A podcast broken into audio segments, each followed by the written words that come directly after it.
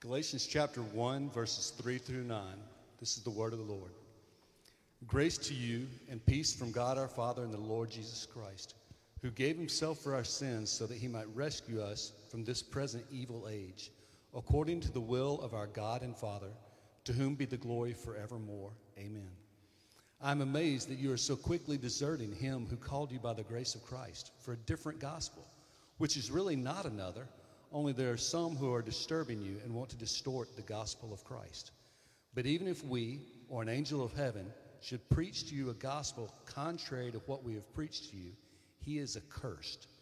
As we have said before, so I say again now if any man is preaching to you a gospel contrary to what you have received, he is accursed.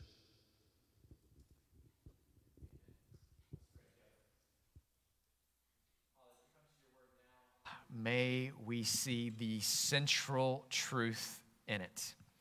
This great and glorious gospel that is beyond value. The gospel is the power unto salvation for all those who believe. May our hearts be believing hearts this morning. May we see it afresh and anew, and may you apply it to our lives like we've never experienced before. But we ask this in Jesus' name for his glory. Amen. Amen. As a child, did you ever play the game Connect the Dots? Connect the Dots. You were given a sheet of paper with what looked like a random splattering of dots all over it. And your job was to take a pencil and connect them together in the correct sequence. And as you did, a picture would begin to reveal itself.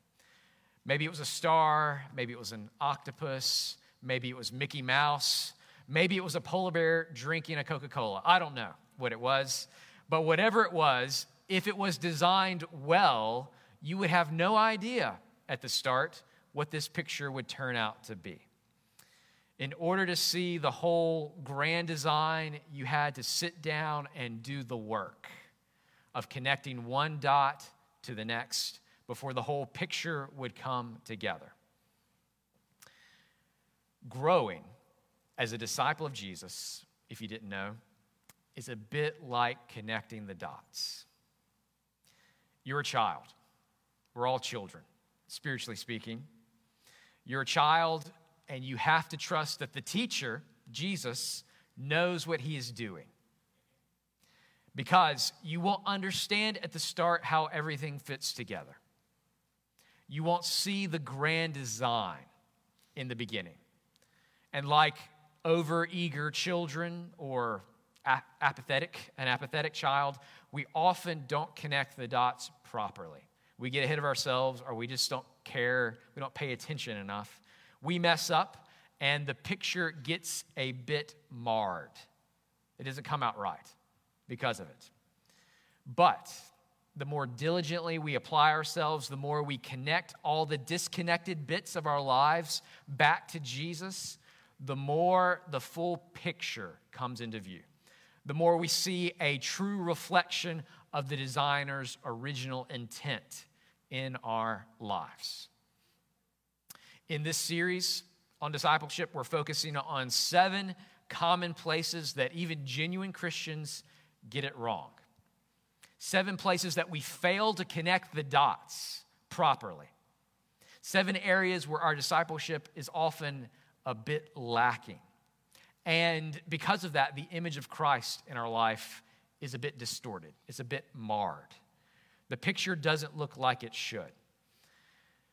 And we're often left hurt and feeling confused and frustrated because we didn't put all the pieces together properly. One big piece of the puzzle that we looked at last week was Scripture's sufficiency. Most every Christian knows, most every Christian understands that the Bible is a true word from God, but many don't connect the dots and see that it is also a sufficient word from God. It's a sufficient word from God. In the Bible, God has given us everything we need, everything we need for faith and practice. Everything we need to believe, it's there, and everything we need in order to live as God would have us live, it's there. He's told us, He's revealed it. You don't need more.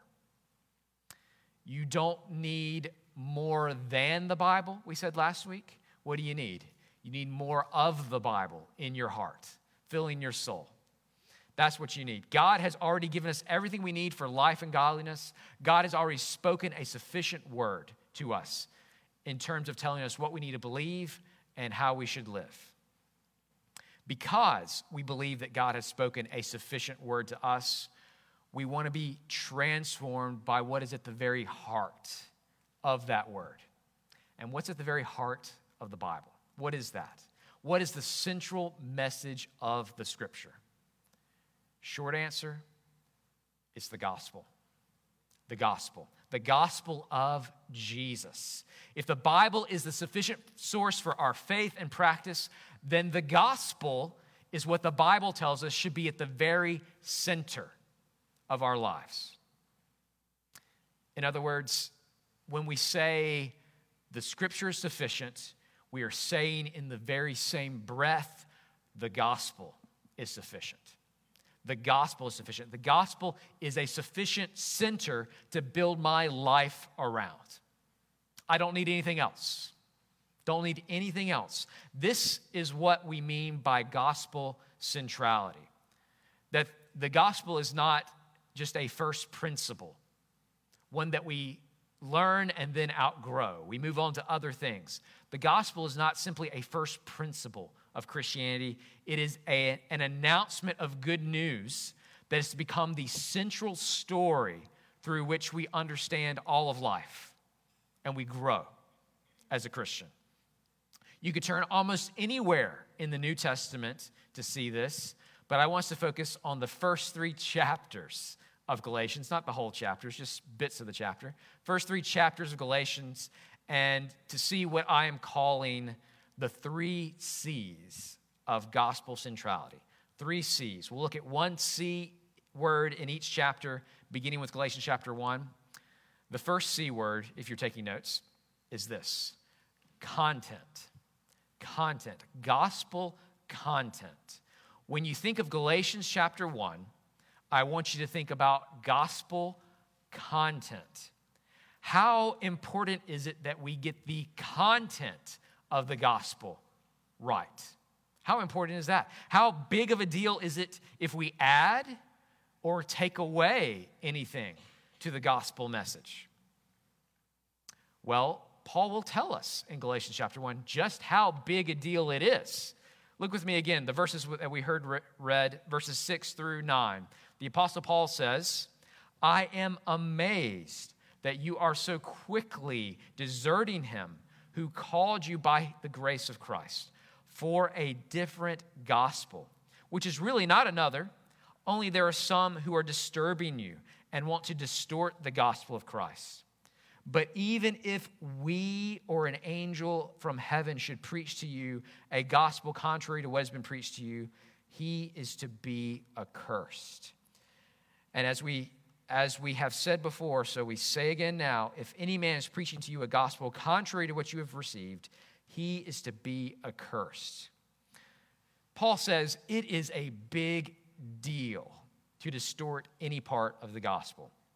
It is such a big deal that the curse of eternal condemnation rightly falls on those who intentionally change any part of the gospel's content.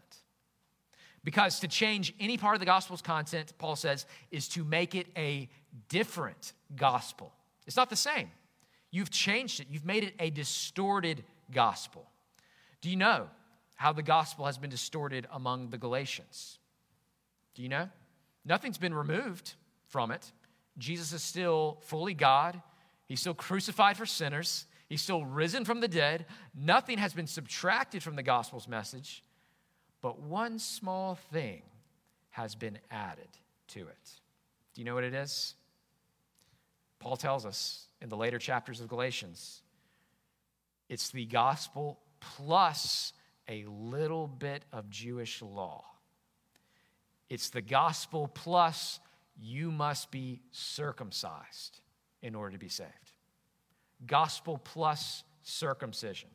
How could adding just one little thing to the content of the gospel change it so completely that it is another gospel? It's a distorted gospel.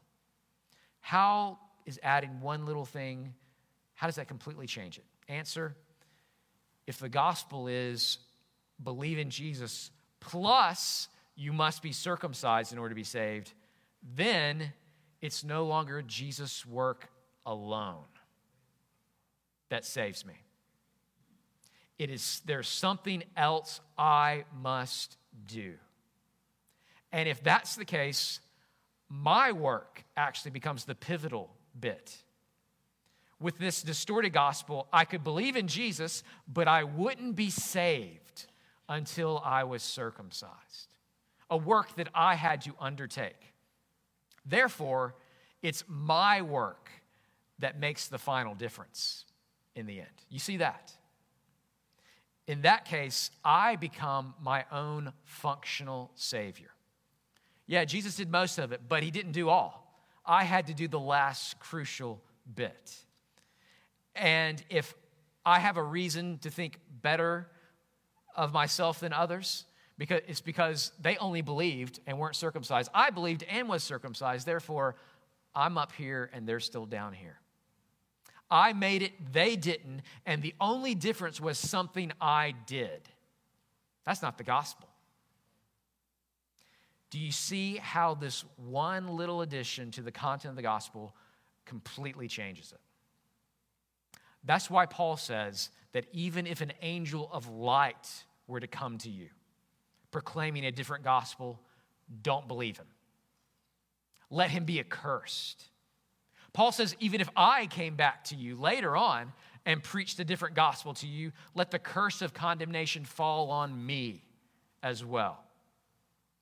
Why? Because you already have a complete gospel. You got it all. No one needs any additions, not one addition added to it. But lest you begin to think, Paul must have been some kind of perfectionist. He must have been some kind of perfectionist who needs to have everything completely perfect when the gospel is presented. If, if you're thinking that, compared to what, what Paul says here in Galatians chapter 1 with what he says in Philippians chapter 1, you remember this? Back in Philippians, we just looked at. As Paul writes to the Philippians, he's in prison for the sake of the gospel, but he wants the Philippians to see how God is using his imprisonment for good. He says in chapter 1, verse 14, that most of the brethren, trusting the Lord, because of my imprisonment, have far more courage to speak the word of God without fear. Some, to be sure, are preaching Christ even from envy and strife, but some also from goodwill. The latter do it out of love, knowing I am appointed for the defense of the gospel. The former, the former proclaim Christ out of selfish ambition rather than from pure motives thinking to cause me distress in my imprisonment. What then? Only that in every way, whether in pretense or in truth, Christ is proclaimed, and in this I what? Rejoice. Yes, I will rejoice. What's Paul saying here? He's saying, I'm in prison, and there are people out there preaching the gospel in my place. Some have good motives, but others are preaching because of envy, strife, selfish ambition. What's Paul's response to both? Whether in pretense or in truth, whether good motives or bad, Christ is preached, and I will rejoice. I will rejoice in it. The motives behind someone's ministry may be causing me personal pain, and yet I can still rejoice. Why? Because the gospel content was true. It was true. Now, this is a vastly different story than Paul's response to the Galatians, isn't it? And why is that? In Philippians, the people have bad motives, but they have the content of the gospel correct. In Galatians, the false teachers may have the best motives in the world, but they've gotten the content wrong. They've gotten the content of the gospel wrong. And that makes all the difference in the world. They began their connect the dots game in the wrong place. They missed an essential dot, and then it completely distorted the picture of the gospel. Or if you're, you're more of a math person here, uh, to tell it to you in, in math terms, Paul gives us an equation that looks something like this. He says, correct gospel content plus bad motives equals I will rejoice. But incorrect gospel content plus good motives equals let them be accursed. You see the radical difference there, don't you? In other words, folks, sincerity doesn't count for much if you are sincerely wrong. That's where the Galatians were. They may have been the most sincere people in the world, gospel plus circumcision, but if you're wrong, it doesn't count for much. The most sincere motives plus a false gospel still leads you to destruction. So, how important is it to get the gospel right? It's the difference between joy and a curse, the difference between everlasting life and everlasting judgment, leading others astray. So, when you think about Galatians chapter 1, think about gospel content. We have to get the content of the gospel correct. The second C, if you're taking notes, the second C of gospel centrality is found in chapter 2. The first C is content, the second C is conduct. Conduct. When we see, we see Galatians chapter 2, that the content of the gospel implies that there is a conduct that should go with it. And it's easy for even the most mature disciples of Jesus to get it wrong when it comes to conduct. Mature disciples, like the Apostle Peter, get it wrong. Look with me, Galatians chapter 2. Uh, look at verses 11 through 14. The Apostle Paul has to confront the Apostle Peter over Peter's failure to connect gospel content with his personal conduct. Look at verses 11 through 14 of chapter 2. Paul says, But when Cephas, that's Peter, came to Antioch, I opposed him to his face, for he stood condemned. For prior to the coming of certain men from James, he used to eat with the Gentiles. But when they came, he began to withdraw and hold himself aloof, fearing the party of the circumcision. The rest of the Jews joined him in hypocrisy, with the result that even Barnabas was carried away by their hypocrisy. But when I saw that they were not straightforward about the truth of the gospel, I said to Cephas in the presence of all, If you, being a Jew, live like the Gentiles and not like the Jews, how is it that you compel the Gentiles to live like Jews? Okay. What's going on here? The apostle Peter comes to Antioch, and at the beginning, he's hanging out. He's eating with Gentile Christians, with non Jewish Christians. But when certain Jewish Christians come, Peter stops eating with the Gentile believers, acting like they are not clean. How does Paul? Paul sees what's happening. How does Paul confront Peter about this. One mature Christian to another, one apostle to another. How does that happen? What does that look like? Paul doesn't say to Peter, he doesn't just say, You're wrong, Peter. He doesn't just say, You're being rude, Peter. You're hurting these people's feelings. That's not the way Paul comes at it, does he? Instead, Paul says to Peter that your conduct is out of step with the gospel. Your conduct is out of step with the truth you know in Jesus. The gospel declares that Jesus' blood has cleansed all those who believe in him. There's no one unclean. We've all been made clean by the blood of Jesus. We've all been made one family together. Now, Peter, you are living like that isn't true. Your conduct is not matching the content of the gospel. You're living like these Gentiles who Jesus has made clean are still unclean. You're living like they're not part of the family. You're denying the content of the gospel by your life, the way you're living, your conduct. Now, it's worth taking just a moment to pause and remember who Peter is. Peter is one of the original 12 disciples. Three years every day with Jesus, learning from him.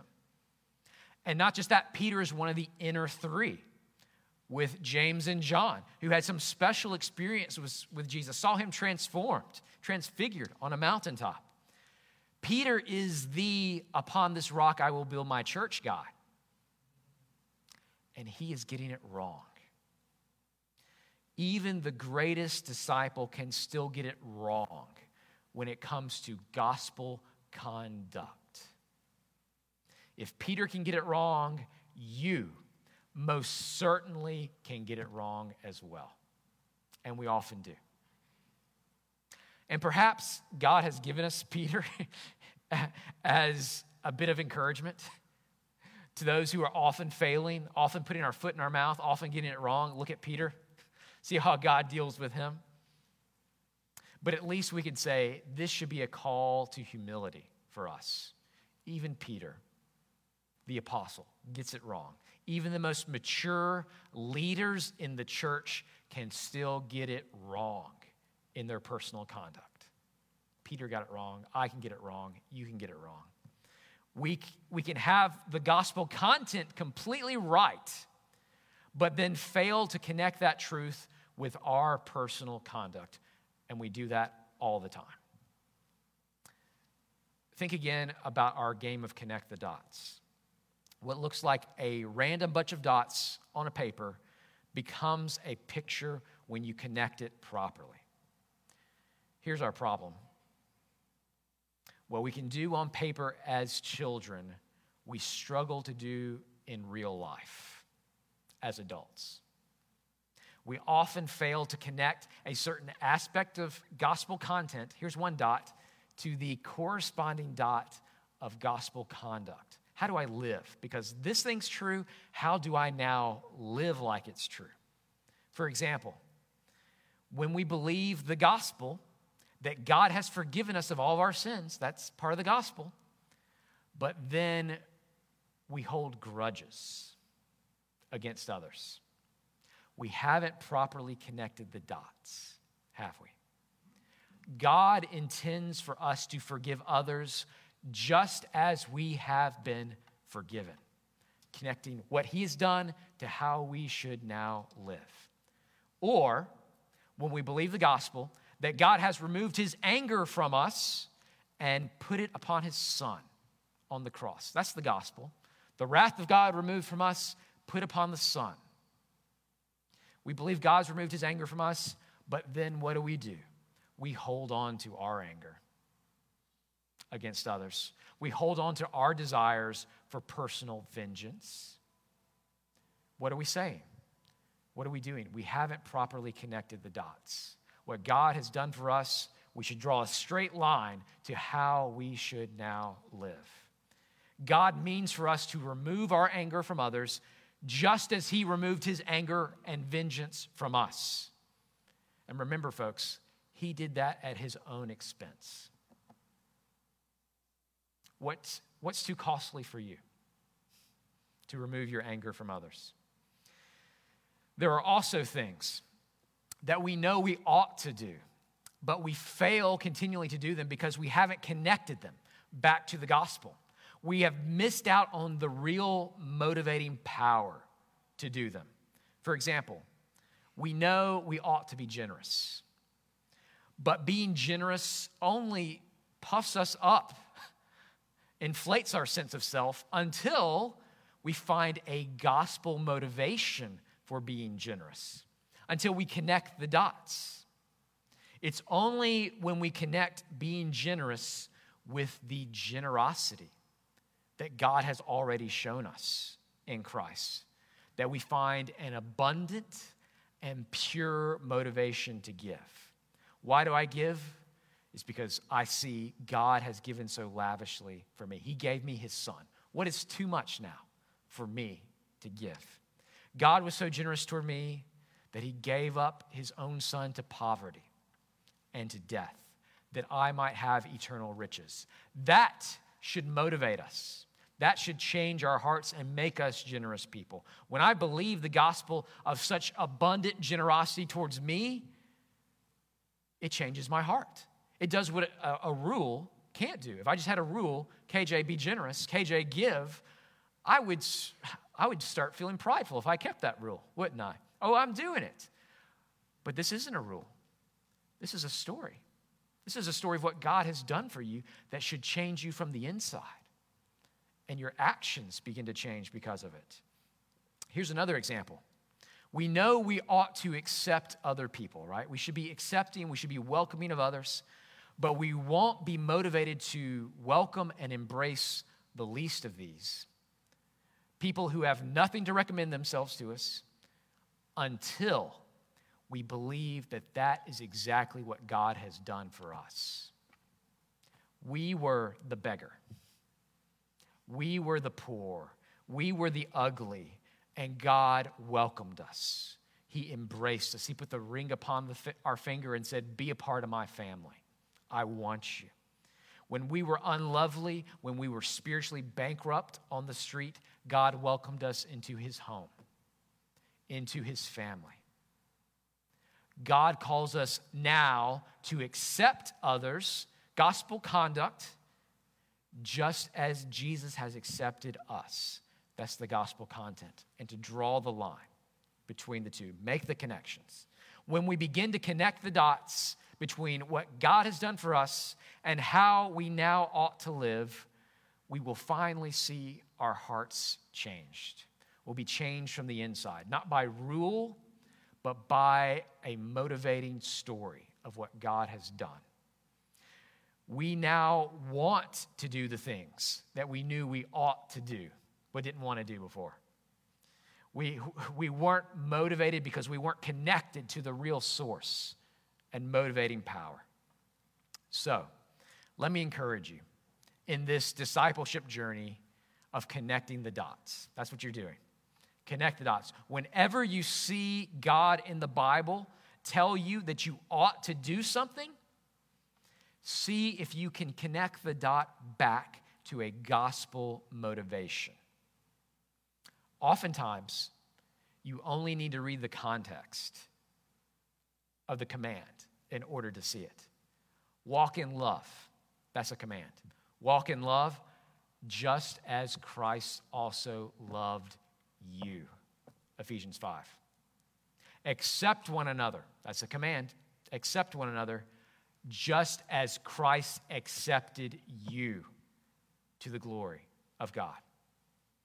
Jesus said, If I, the Lord and teacher, wash your feet, you also ought to wash one another's feet. Connect the dots, and you will find the motivation. A big part of growing as, as a disciple in good times and bad, is connecting the dots. What God has done for us in Christ to how I should now live because that is true. Connecting what Jesus has done for us with how we live in this world. There's one last C, and then we're done. We've seen gospel content in chapter one, we've seen gospel conduct in chapter two. When you think about Galatians chapter 3, I want you to think about gospel completeness. Completeness.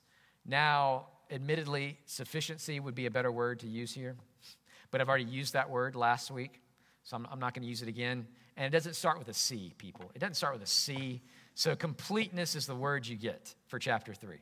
Gospel completeness is the idea that the gospel is complete. Thank you. Complete. It's all we need in order to grow.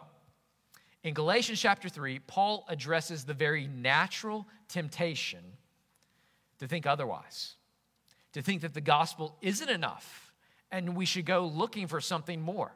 Paul says it is a bewitching temptation, one that a lot of people who claim to be Christians today are still being bewitched by at times. Look with me, Galatians chapter 3, verses 1 and 2.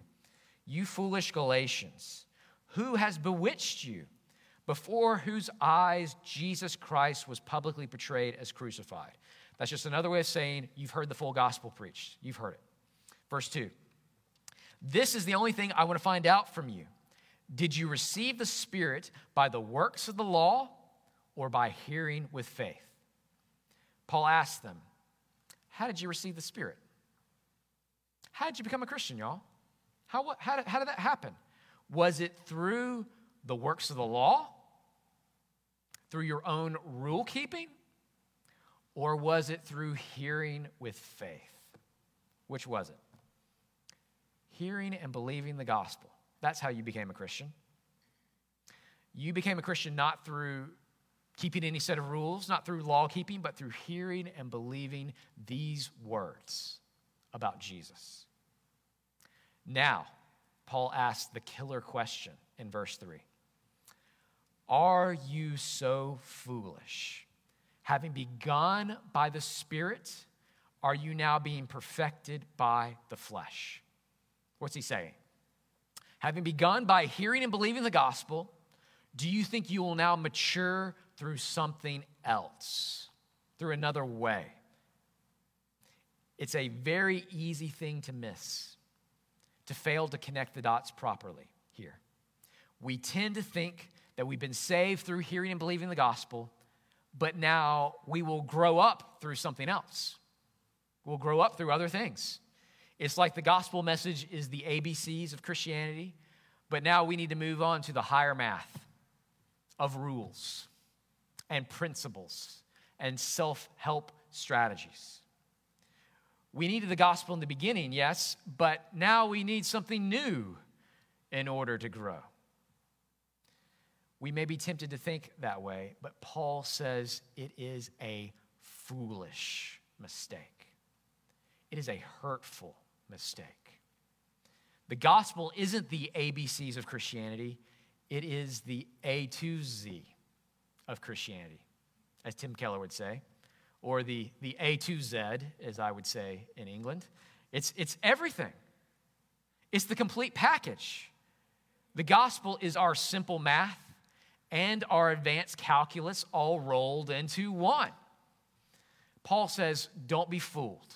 Don't be fooled into thinking you need something more than the gospel.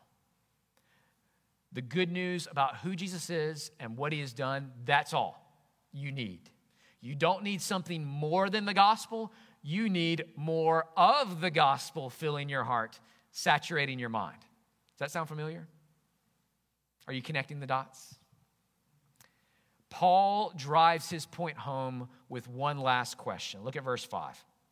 So then, does he who provides you with the Spirit and works miracles among you do it by the works of the law or by hearing with faith? How does the Spirit work? How will we see miracles happen?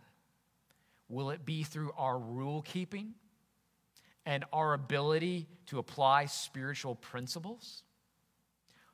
Or will we see the Spirit at work in our lives and miracles happen as we continue to hear and believe the gospel? Paul asks, which is it? You already know Paul's answer, don't you? If you want to be a growing disciple of Jesus, then don't be fooled into thinking you need something more than the gospel. Like it's a child's toy that you've played with, but now you've outgrown. Don't think of the gospel like a toy, think of it like a pool. Here's a, a quote from Augustine or Augustine. We don't know how his mama said it, either way.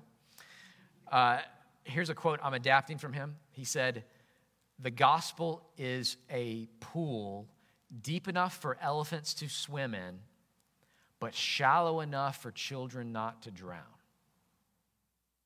You get the image? deep enough for elephants to swim in, but shallow enough for children not to drown. You, you know what that means, right? The gospel message is simple enough for children to get it, to believe it, to understand it, to be saved by it. But don't let that fool you. A thousand lifetimes would still not be enough to mine out all the depths that are in it. Peter says that the gospel message are things into which angels long to look. Don't think you've plumbed the depths of it. Don't think you've plumbed the depths of something while angels are still standing there looking in at it with awe. You haven't seen all there is to see. I'm continually amazed by all that I am just now seeing in the gospel all the dots of gospel content that I'm just now connecting to my life and gospel conduct and the fuller picture that is taking place before my eyes. I could work on this connect the dots all my life and still have more of the picture left to see and appreciate. I could drink at this fountain for the rest of my life and not come close to exhausting all the rich food there is for my mind and soul in this gospel. That is what I mean by gospel completeness. We don't need something else. We don't need a seven step program or a set of rules or greater spiritual principles to follow. That's the way of the Pharisee, isn't it? That's not the way of Christ. That's the way of the Pharisee. Please please don't give in to the temptation to think you need something more. Paul says, the way you began the Christian life is the way you will grow in it. You began by hearing and believing the gospel. Guess what? You will grow as you hear and believe the gospel again and again and again, day by day by day. Don't be so foolish as to think God's Spirit will work in a different way than He did at the start. God's Spirit began His work in your heart as you heard and believed this message about Jesus, and God's Spirit still works in our hearts as we hear and believe the gospel message. Because that's all we get. The gospel message is complete. It's all you need to grow as a disciple of Jesus. It's what you need most when life is great and when life is falling apart. Give me Jesus. Give me the gospel. This is the means of your discipleship, the gospel. And this, this means that your primary work as a disciple is to make the gospel central to your life. It wasn't that by default. You were, you were pretty central to your life. Now we're taking something from outside of us and making it the grid through which we see all of life. Make the gospel central to your life, to see your life story through the gospel story, to, to increasingly make the gospel the lens through which you see everything. So that when that coworker stabs you in the back at work, you see it through the lens of how Jesus experienced betrayal, enabling you to respond in that situation like he did. When you've had a long day of laying down your life for others, perhaps you're a mom, and another self sacrificial act is called for, you see it through the lens of Jesus' self sacrifice for you. And you find the motivation you need to carry you through just one more act of service with joy. Because ultimately, you're doing it for Him, you're serving Jesus. I'll confess that I, as your pastor, don't always walk in step with the gospel. Hopefully, that shouldn't be a surprise to you, but I'll confess it now. I've been anxious, I've been envious, I've lost sleep worrying about relationships. I've lost my patience in conversations. my words haven't always been gracious, like Jesus' words have been gracious towards me. I confess these to you as times where I have missed the mark. That's what sin is. We've fallen short of this gospel, we've missed the mark. Times I've got it wrong and I've failed to connect the dots. Times I've marred the picture of what a disciple of Jesus should look like. If you've been impacted by my disconnected moments in the past, will you accept my apology? First off, I'm sorry. And will you walk with me? Will you walk with me into the future on a journey of repentance? That's what discipleship is a journey of continually repenting, but also a journey of discovery, a journey where we increasingly connect the dots between gospel content and gospel conduct in our shared life together. Because the gospel is complete, all we need to grow. Let's be those who increasingly connect the dots of what Jesus has done for us with how, how we now live for Him. Let's pray together. Father, I pray that you would make us true disciples who are quick to confess our sin, are quick to confess where we have failed to follow our Lord. We own it, but we also own that He is a strong Savior, able to save. His, where sin abounds, grace abounds much more. May we know and feel the cleansing blood of our Savior this morning. Because we've all fallen short. I have fallen short. All of us have failed to connect this gospel we say we know and we believe with our daily lives. How we treat our spouse, how we raise our kids, how we do our work. There are so many disconnected points. Lord, may you set our feet upon a journey together of connecting the dots, what you have done for us with how we should now live. And Lord, I ask, by your grace, would you do that for the first time for someone this morning? May, in their heart of hearts, may they feel their need for a crucified Savior. May they know their sin, and may they come to Jesus as the only hope for their soul. Lord, work that in our hearts. Set our feet, all of us, upon a journey and let it for someone begin for the, the first step today. We ask that in Jesus' name. Amen.